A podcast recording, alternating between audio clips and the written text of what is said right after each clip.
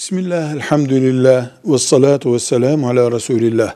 Bir insan yemek yerken yiyene selam verilmez mi?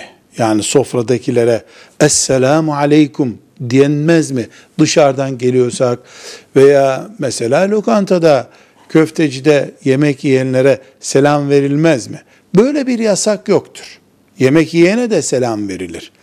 Ancak ağzında lokma veya suyunu içerken e, selam verip e, onu dar boğaz etmek, tam anlamıyla dar boğaz etmek şeklinde selamı bir iki saniyeye sıkıştırmakta yanlışlık vardır. Yani yemek sofrada yenirken dışarıdan gelen selam verir. O da lokmasını bitirdikten sonra ve aleykümselam der. Bu konuda bir yasak yoktur. Velhamdülillahi Rabbil alemin.